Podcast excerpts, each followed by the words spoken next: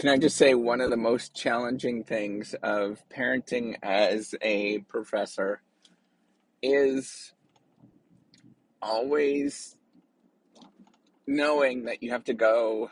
Um, I know this sounds awful, but prioritizing your kids over your research.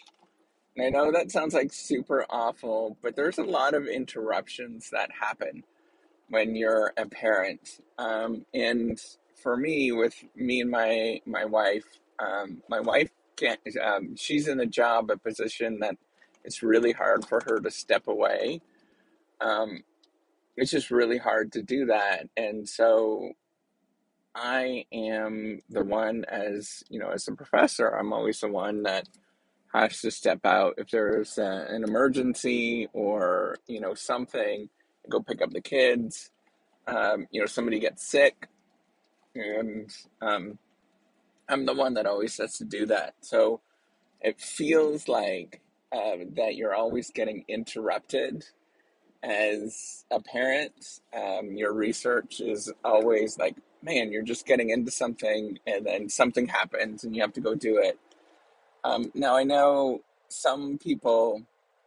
Um, they might have a nanny or you know a, a housekeeper or something like that that does the parenting or a lot of people so this is a lot of people a lot of faculty members um, they will end up having somebody a spouse at home that does this and their full-time thing is to parent. Um, that's like super crazy common because the career is not necessarily conducive to you know, switching up and sort of playing things off and stuff like that. Um, it's really not. It is not a great career for um, family life because you have to um, spend so much time doing your research, and you know, it's it's it's awful to say, but it's really baked into the social norms of science. Um, it's something personally that I think we really need to change, but it's not going to change anytime too soon.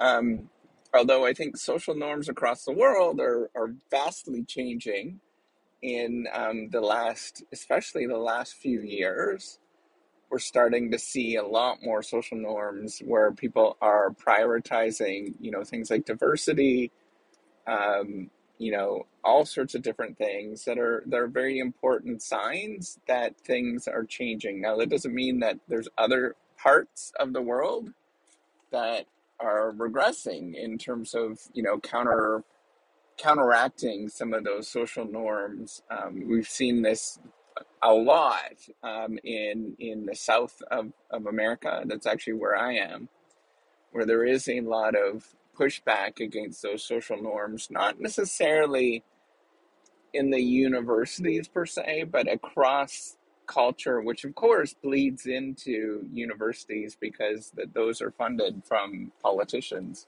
um, because the politicians are elected in, in a lot of these institutions or state institutions. Um, so, you know, it's really important to consider some of these decisions um, in, in what goes on is what I'm getting at. But, you know, coming back to, that was a little bit of a digression, but coming back to you know, it's just really challenging to prioritize, um, you know, prioritizing your kids when you're just, you feel like you're just getting into something. And I know it's, it's just really bad to say. Um, and, and I feel like, man, I feel like a lot of tension with it because you do get into it. But what do you do if you're just getting into research and you get the phone call from, um, you know, as a your your kid needs you because they're sick, um, and there's there's nothing you could really do at that moment. You have to put things down and prioritize, make those priorities in your life shine through. You can't push those back. Um, you know, I know that this is this is a, like a total faux pas now, but when our kids were really small, they were always sick. So what we would do is actually when they were little, little, um, and they were in daycare, we would we would put Tylenol in the um, the bottles, the milk bottles, um, and send them in. And then when they got the sort of their their feeding time in the milk bottles, um, they would get Tylenol too, and nobody would know about it. I know it's awful, um, and we can't certainly do that now in the age of COVID and um, you know these more dangerous viruses. so long story short, it's frustrating. Um, this is a lament. I love parenting, um, but it's also um, a stress that you know the parenting itself is not a stress, but the the like crap. I gotta get you know I gotta go do something, and um, I gotta put everything else aside and go do the parenting thing because there's nobody else that's gonna do that. I signed up for this job and I have to do that um, as as a parent, and especially in the age of COVID. Um, I don't know how long this is going to last. Maybe it's going to last five years, but you cannot expose somebody, even if you had a helper. Um, let's say you had a nanny. I mean, it, it would be irresponsible as a person to expose your nanny to something, um, you know, as an employer to to the possibility of of hurting your employees in that sort of direct sense. So you still have to step up, and I think employers, um, large and small, are going to have to start recognizing this and and knowing that this is an important part of of life, um, and they have to recognize um, different parental um, arrangements and as well as recognize not um, you know different diversity of of people's situations and and be okay with some of those things. And the problem with the tenure system and the problem with university systems is that they don't recognize that. It is it is um, a system that is is antiquated in a lot of ways. Um, and I, I hate to use those terms. Um, it's antiquated in the sense that it um, penalizes people that are in different shapes and sizes and rewards people that are sort of within the traditional, the way that things used to be or that they were set up, um, or, you know, um, the, you know, competition is, is in terms of selection processes there's there's positive aspects of it, but there's also some really negative aspects in terms of um, you know diversity, in terms of, of of acknowledging that the world is a lot more different than than than what these sort of things incentivize for.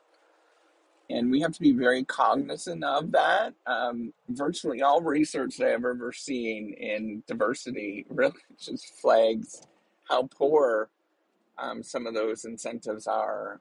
Uh, and we just have to be really cognizant of the fact that you know people have to make these choices. They don't want to, um, but you have to make those choices. You have to say, you know what, um, it sucks, but your your kids are a priority, and and like different aspects of your life are a priority.